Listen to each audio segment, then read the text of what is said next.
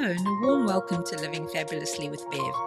The mission for the show is to get to the heart of well being through inspirational stories of everyday people, expert insights from a number of health and lifestyle related disciplines, and exploration of topics that underpin well being.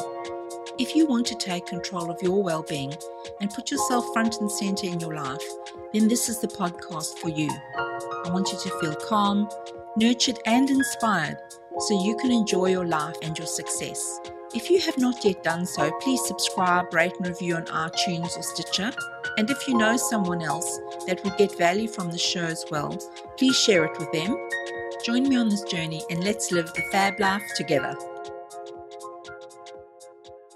Today, I'm absolutely thrilled to introduce my guest, Carl Davies, whose tagline is Unleashing Potentials and Transforming Lives. How awesome is that? So, welcome to you, Carl.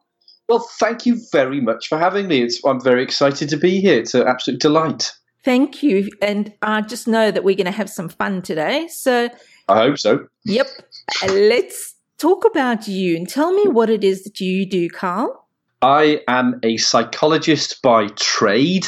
Uh, I currently specialize, I suppose, if you want to call it that, in working with people with chronic health challenges, things like chronic fatigue syndrome, fibromyalgia, as well as depression and anxiety, and also work with people within a within a business setting, doing kind of life coaching sort of work. And the my work is called energy flow coaching, and it's it's it's unique to a certain extent, and we can get into that. Um, I started off uh, working as a psychologist in business consulting and did a whole range of things, but was particularly just passionate about seeing people transform. If people were stuck, if they were overwhelmed, if they felt lost. But I always felt within within a sort of business setting that people would wear a mask to a certain extent. They they stepped into a role at work, so would only reveal a certain amount of themselves. And I was really passionate about trying to get a little bit deeper. And part of that, I suppose, is because I've always been a reasonably spiritual person. So I always felt that there was that dimension to health, healing, well-being, and uh, as you know, the, as my my tagline is, unleashing uh, potential. And I'd had my own struggles, if you will, with uh, depression and anxiety. And interestingly, I suppose that they really hit me between ages 17 and 24. And I recovered. And I don't really, at the, t- at the time, I didn't really know how. I didn't know what it was that I'd done. So I was very, very curious about trying to understand what it was that I'd done that enabled me to, to basically get better so I went and trained in a whole variety of things uh, psychotherapy, hypnotherapy, tapping, uh, cognitive behavioral therapy, counseling. I did a whole range of things and decided that I quite I quite liked the idea of, of therapy. So, whilst I was working in, in consulting, I set up my first practice uh, and started working with, I guess, anxiety and sort of stress related with uh, issues. And in 2002, I then met a doctor who had a particular interest in chronic fatigue syndrome and fibromyalgia, mainly because his girlfriend at the time had chronic fatigue. And as a medical doctor, there was nothing that he could do for her. So he was very frustrated. And he, he'd gone on some of the same trainings that I'd, I'd gone on. And that's how I, I uh, that's how I met him. And from there, we developed uh, the work. We developed a, a, process. We started to work with with clients. We were finding that there was that we were getting success, which was amazing because certainly at the time, back in 2002, there was pretty much nothing available for people with CFS, fibro, uh, and related issues.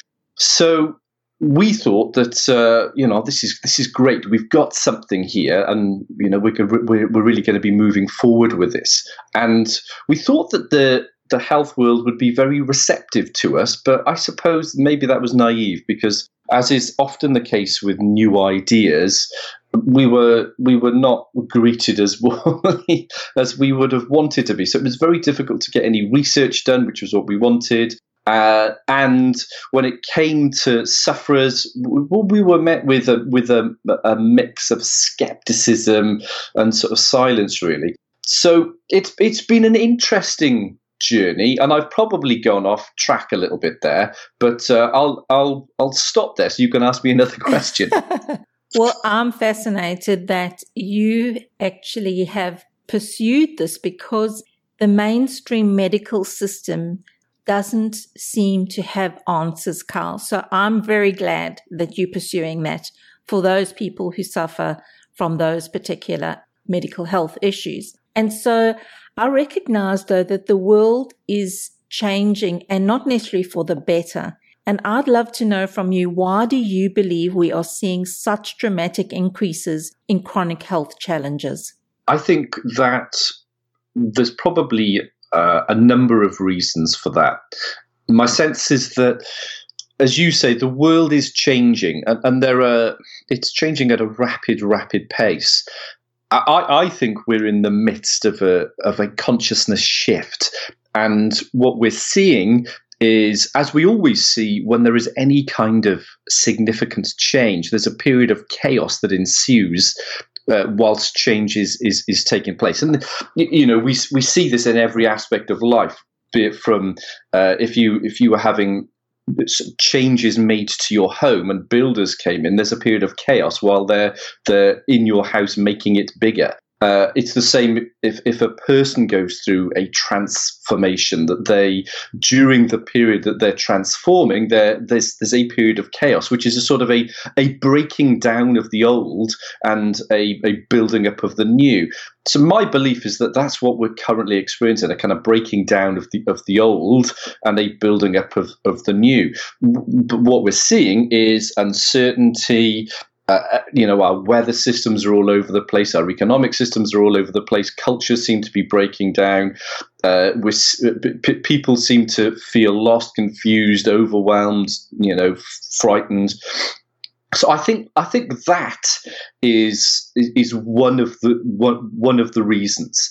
I think that we are because of the changes i think people are going through changes. I think i think we're changing as human beings as well. You know that's a quite fairly bold thing to say but I, I think we are.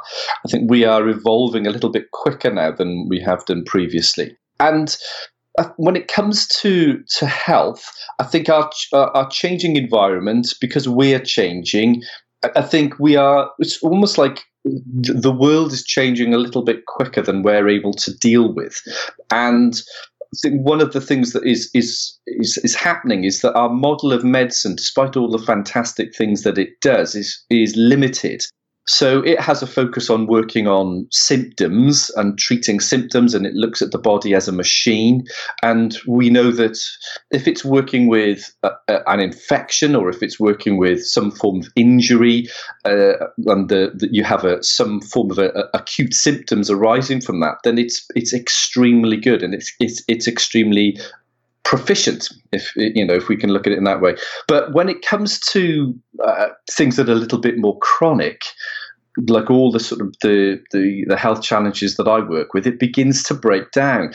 I think one of the problems with medicine is it fails to take in the wider picture, the environment.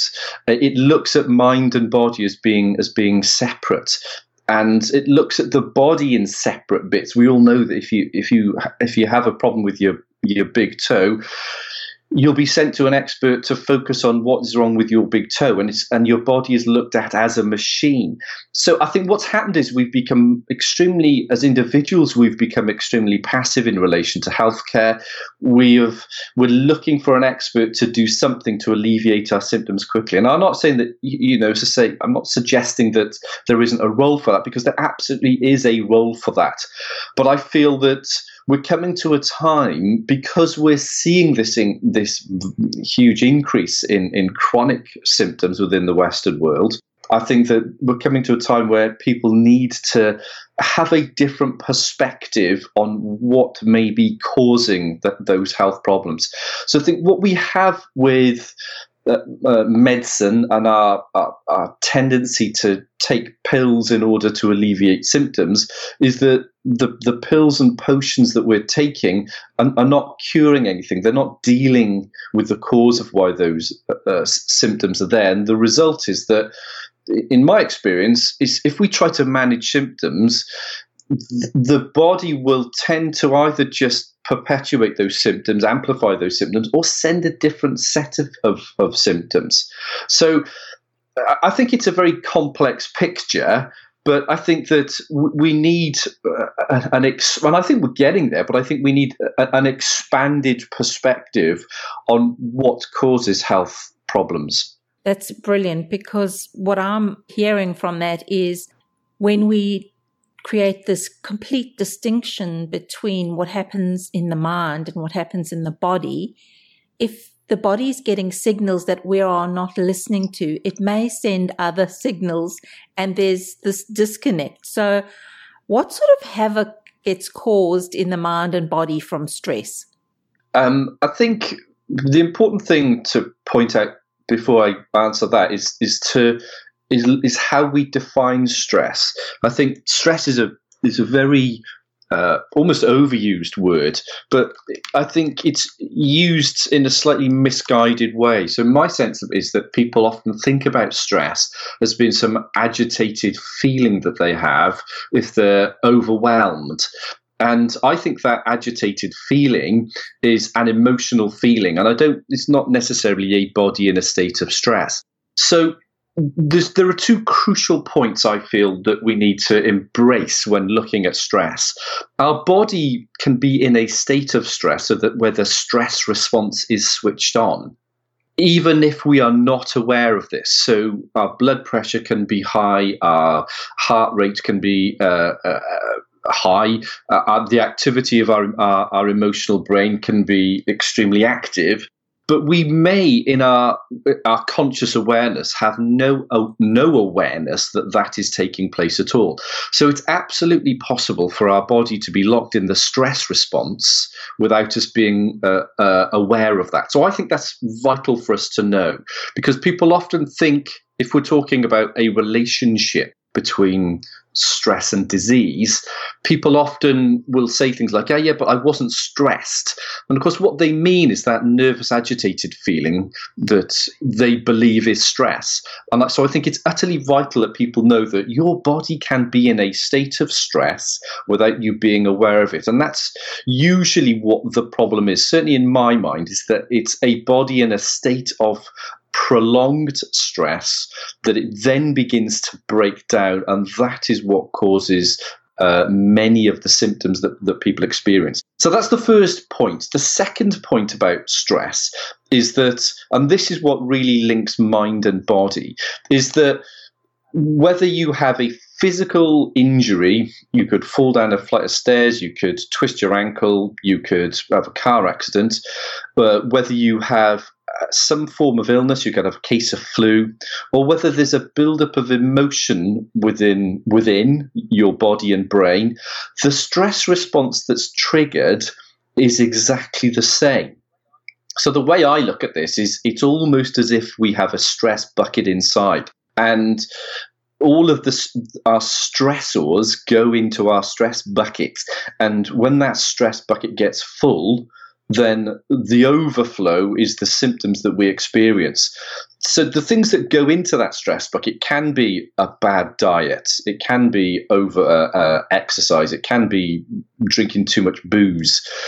It can be that, as I say, you've had uh, some form of illness or an accident my those i think in terms of looking at them if you're looking at an accident that's usually a one-off. If you're looking at a bad diet or too much alcohol those are straightforward tangible fixes. The focus of my work is on emotional feelings because uh, our emotion tends to get blocked up without us being aware of it. So uh, my sense of it is the biggest contributor to our, our stress bucket is our emotional feelings. And just a quick point on that is again, people tend to think that emotion is often something that's all in the mind. and I think it's important for us to know that emotion is a complex physiological process that affects all of our body, all of the major organs, and all of the brain. Uh, now, uh, without wanting to get too complicated here, emotions and feelings are slightly different. So, uh, uh, our emotion is a non conscious process.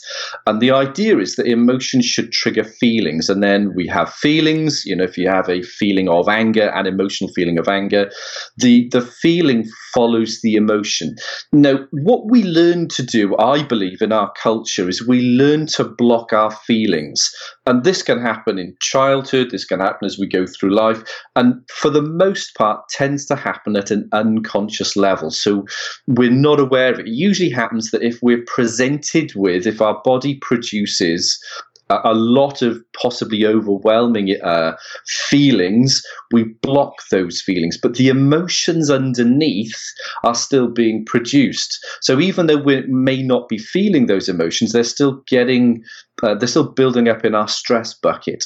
So uh, that is usually what keeps stress uh, the body in the stress response. So I think those are two very important points that that, as I say, there's a whole series of things that can trigger the same stress response in the body when the body stays in a perpetual state of stress, and that can happen outside of our, our conscious awareness. There's a there tends to be a breakdown of normal functioning. So our bodies and our mind are self correcting, self healing. And what happens, the, kind of idea of stress essentially is that the body is, is trying desperately to get back to its default factory setting, if we can put it in that way. And when the body is in a perpetual state of stress, there's a battle going on internally to try to reset to our default setting. But the if the stress bucket remains full, that's keeping us in this in this this internal fight that goes on. And it's stress really is is that internal battle where the body is trying to reset us to our default setting. Yet all there's all these things that keep going into our stress bucket. So that's the that's the sort of the connection between mind and body.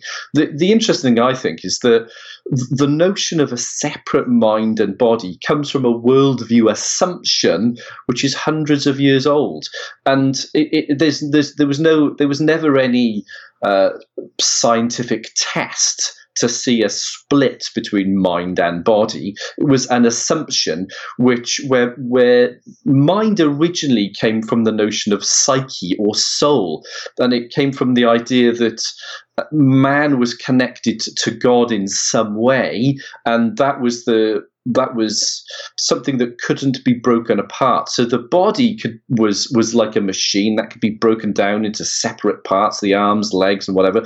But the psyche or soul couldn't, and this was this man's special connection with God. Now, as we've come through hundreds of years, science has looked to take God out of you know the, the picture altogether. So we've been left with this reasonably nebulous idea of mind. And you know, most people think that, well, yeah, there's mind and body and they're kind of separate things. And even when people, you know, what the thing that I encounter is even when people say that they think that mind and body are connected and they're one and the same, they still then say to me, if I talk about stress uh, and our feelings, they still say, oh, yeah, but isn't that just all in the mind? I'm talking about something real and physical. And it's, I think it's so ingrained that there's this split that it's going to take a, a, some time and it's going to take uh, I suppose, repeated hearing for people to really believe actually, certainly when it comes to the idea of, of, of, our emotion and stress, that mind and body really are one. And I think so for me, when it comes to things like our, our feelings, then I see no difference between uh, a feeling of hunger and a feeling of anger. And in terms of what takes place in our body, then there pretty much is no difference. So feelings such as hunger, tiredness, the need for the for the loo, the toilet, the bathroom, you know, it's no different from fear, uh, anger, frustration, happiness. They're all feelings, and they there's they all require intelligent activity and the flow of that throughout brain and body. So that's a great distinction between that emotions obviously trigger the feelings and that we at some point in our lives may have actually uh, you know through environmental circumstances our family circumstances we've switched off that willingness to feel our feelings. And also we've probably labeled them as good or bad in that sort of process. So thank you for creating that space where we can understand that. And when i read the write up around your uh, latest book you mentioned that physical symptoms are simply a sign of disharmony and energetic imbalance, a tap on the shoulder from our intelligent body that is trying to get our attention. So if someone were listening today and they took offense to the perspective that change is needed from the inside out, what would you say to them right now, Carl? My work is about becoming empowered and I think that, as I was saying earlier, I feel we've been, we've become quite passive in relation to healthcare. I think that when it comes to symptoms, we've we've got into this mechanistic way of looking at things as being a symptom is something that's happening to me, and I've got a disease because something is invading my system. And of course, if you have a case of flu, uh, then yes, there's a pathogen that has invaded your system. Even though whether you actually have symptoms or the length of time that you have symptoms is dependent on the level of stress that your body is registering. That's almost like a whole other thing. But I think that we've got into this idea where we kind of pathologize and externalize our symptoms. What, and the thing I mean by that is that we look at symptoms as some bad, evil invader, and we need to get rid of it as soon as possible.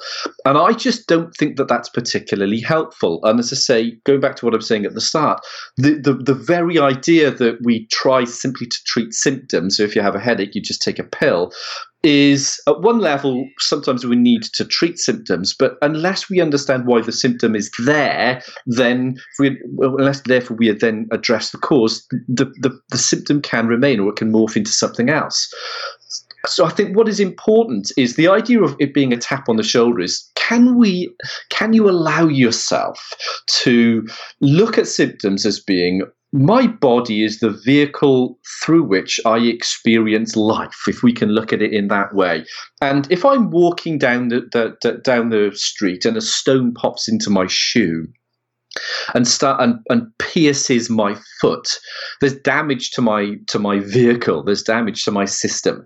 And my body lets me know through the symptom of pain. So that symptom of pain is not something that i want to numb away. I, I need to pay attention to that symptom of pain. So what i do in my work is i simply extrapolate that idea. And i believe that when we're experiencing symptoms uh, of a health uh, challenge, it is our bodies trying to get our attention to say there's something wrong. And, you know, as I was saying earlier, my belief is certainly with the health challenges that I'm working with is that the body is saying that our stress bucket is full. And I know it may seem that that's a very simple way of, of, of looking at it. But of course, my work is is does you know i'm working with people to help them take charge of their own health for them to know that all right well if i can understand why my symptoms are there if i can have a, a simple way of looking at what my body is trying to tell me there's something that i can do. I can take charge of that myself. And that's my goal really is for, is, is to have people uh, uh, really embrace that idea that our, our, our system is a self-correcting, self-healing system. What we and, and we need to be able to unleash that. Whereas often what we do is we work against it, and uh, and we're doing that without being aware that that's what we're doing. So I think a first step is embracing that idea that okay, my symptoms are not some bad evil invader. My symptoms are a tap on the shoulder. So my body's trying to get my uh, attention. So what is I need to do? So you talked about empowerment, and I guess there's that fine line between blaming your body or the medical system or whatever, but being empowered to take action. So thank you. That's really helpful in terms of just a new perspective. Because I think if somebody heard this interview without that context, they might sort of think, well, are you telling me that my symptoms are in my head? You know, that type of um, uh, viewpoint. Yeah, I mean that's that's absolutely you know the, the, I guess the two things that I do here are are you telling me that my my symptoms are all in my head, and uh, are you saying that I'm to blame? And the answer to both those questions is no and no. Uh, as, as I said, with the idea of mind and body and there not being a split, and the idea that uh, our emotion and our stress affect all of our all of our, our, our, body and all of our brain, and the flow of intelligence activity takes place within or all throughout the whole body. And what you know, just to just to touch on that again, the idea of that is it was once thought that intelligent activity was the transfer of information from one bit to another, and that only took place within the brain. So it was the idea that there are neurons and receptors for neurons only in the brain then it was discovered that there are neurons and receptors for neurons in the heart and in the gut. So we have a mini brain within the heart and within the gut. So the idea, if you have a gut feeling, it's because there is a flow of intelligent activity taking place within your gut. When we begin to look at it from that perspective, and we begin to see that uh, the the the flow of information does not, you know, the, the uh, results in changes taking place doesn't just take place in the brain. So the exact same uh, activity takes place within the body as well. And then we can see, well, okay, so it's not that you this is not all in my head.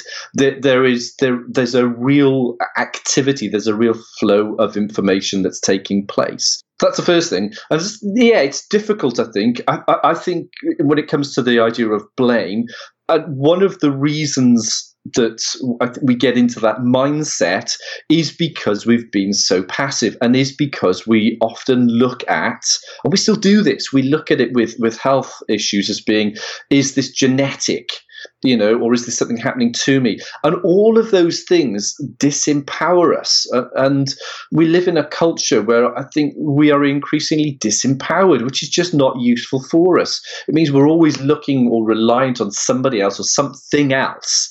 And my work is the opposite of that. It's the idea that we are creating our experience and we never want to blame ourselves but we want to take charge and it's not that it's not that we can absolutely control what is going on. But we can be empowered. We can be responsible for ourselves. And we can say all right well I, you know, I can I can allow myself to get into that space of understanding that symptoms are a tap on the shoulder, uh, and I can begin to allow myself to look at emotion and feelings in a different way and begin to, to work with them in a in a new way that will allow me to have a better experience of health and well-being. Fantastic perspective, and I'd love you to tell me about your latest book, The Intelligent Body. So this the, the book really uh, talks. It's in two parts. So first, the first part is is all about this this sort of the stress disease uh, connection, and it talks about us as as as human beings, spiritual beings as well to a certain extent. So it gives an idea about who we are.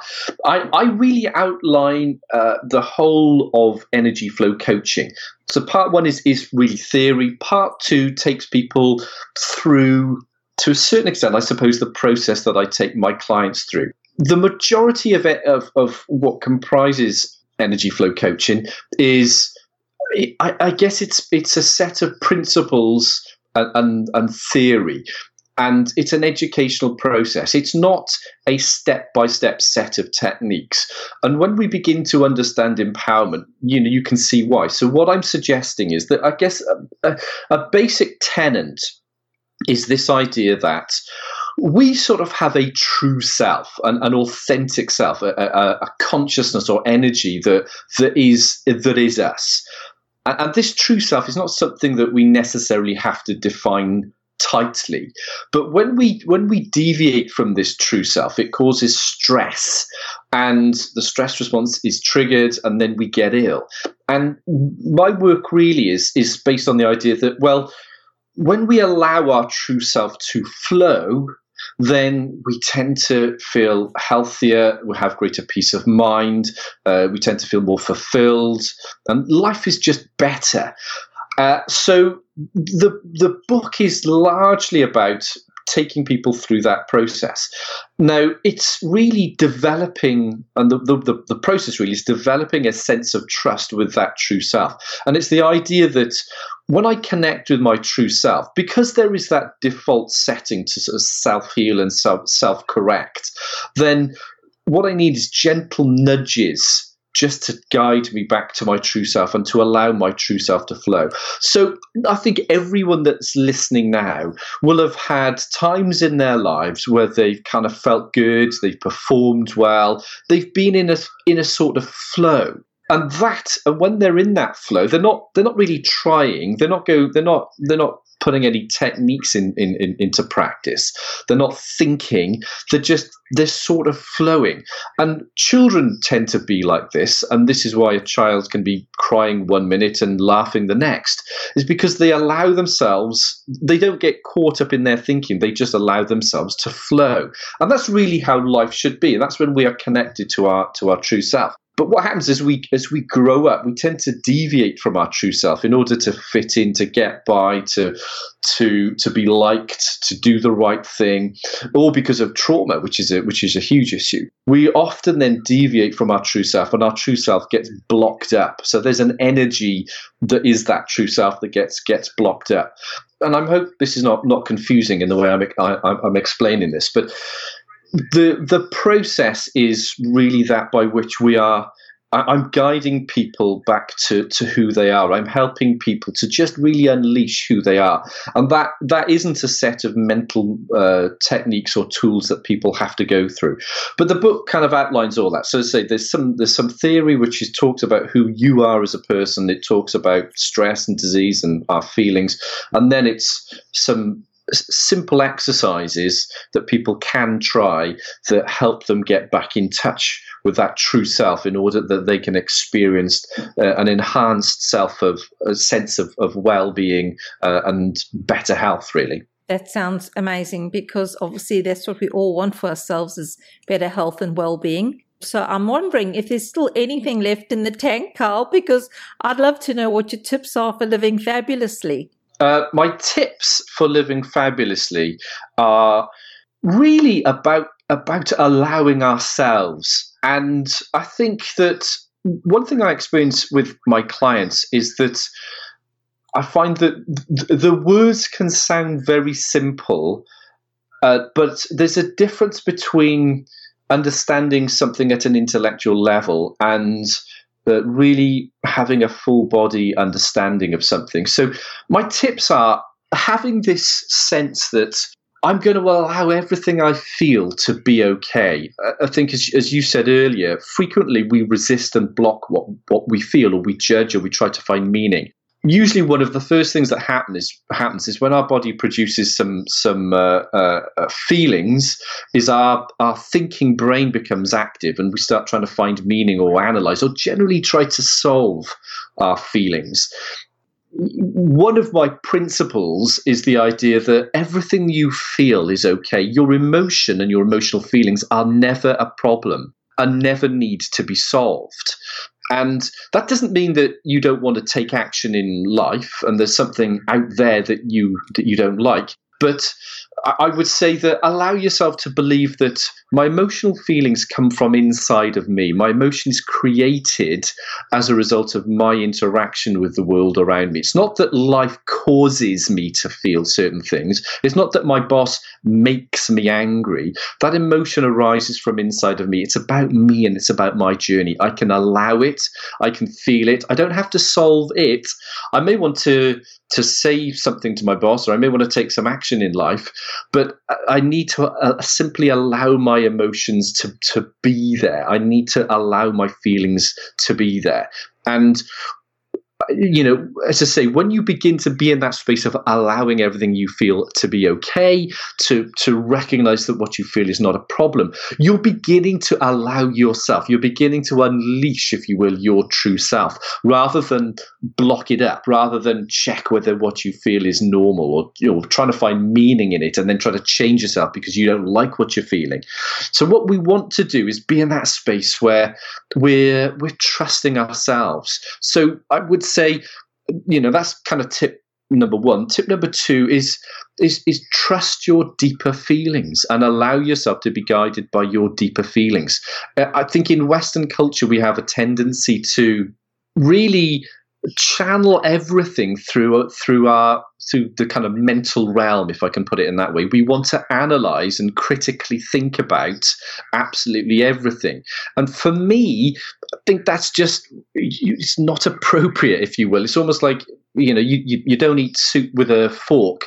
You know that you you have a soup spoon for your soup and then you have a fork for your steak.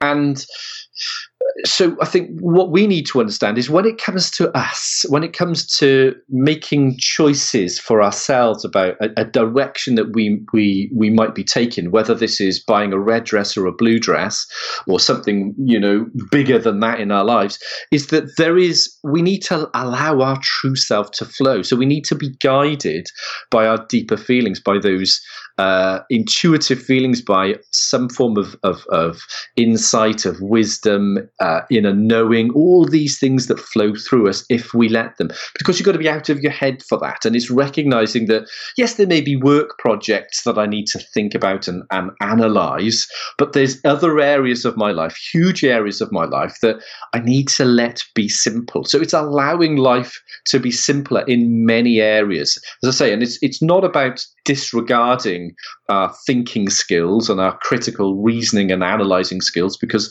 there's a place for them. But it's knowing that I don't have to think about and analyze everything. So my tip is to, in many instances, instances when it comes to you and choices for you, trust those intuitive feelings. Don't analyze them. Don't check with uh, with um, your friends, your family.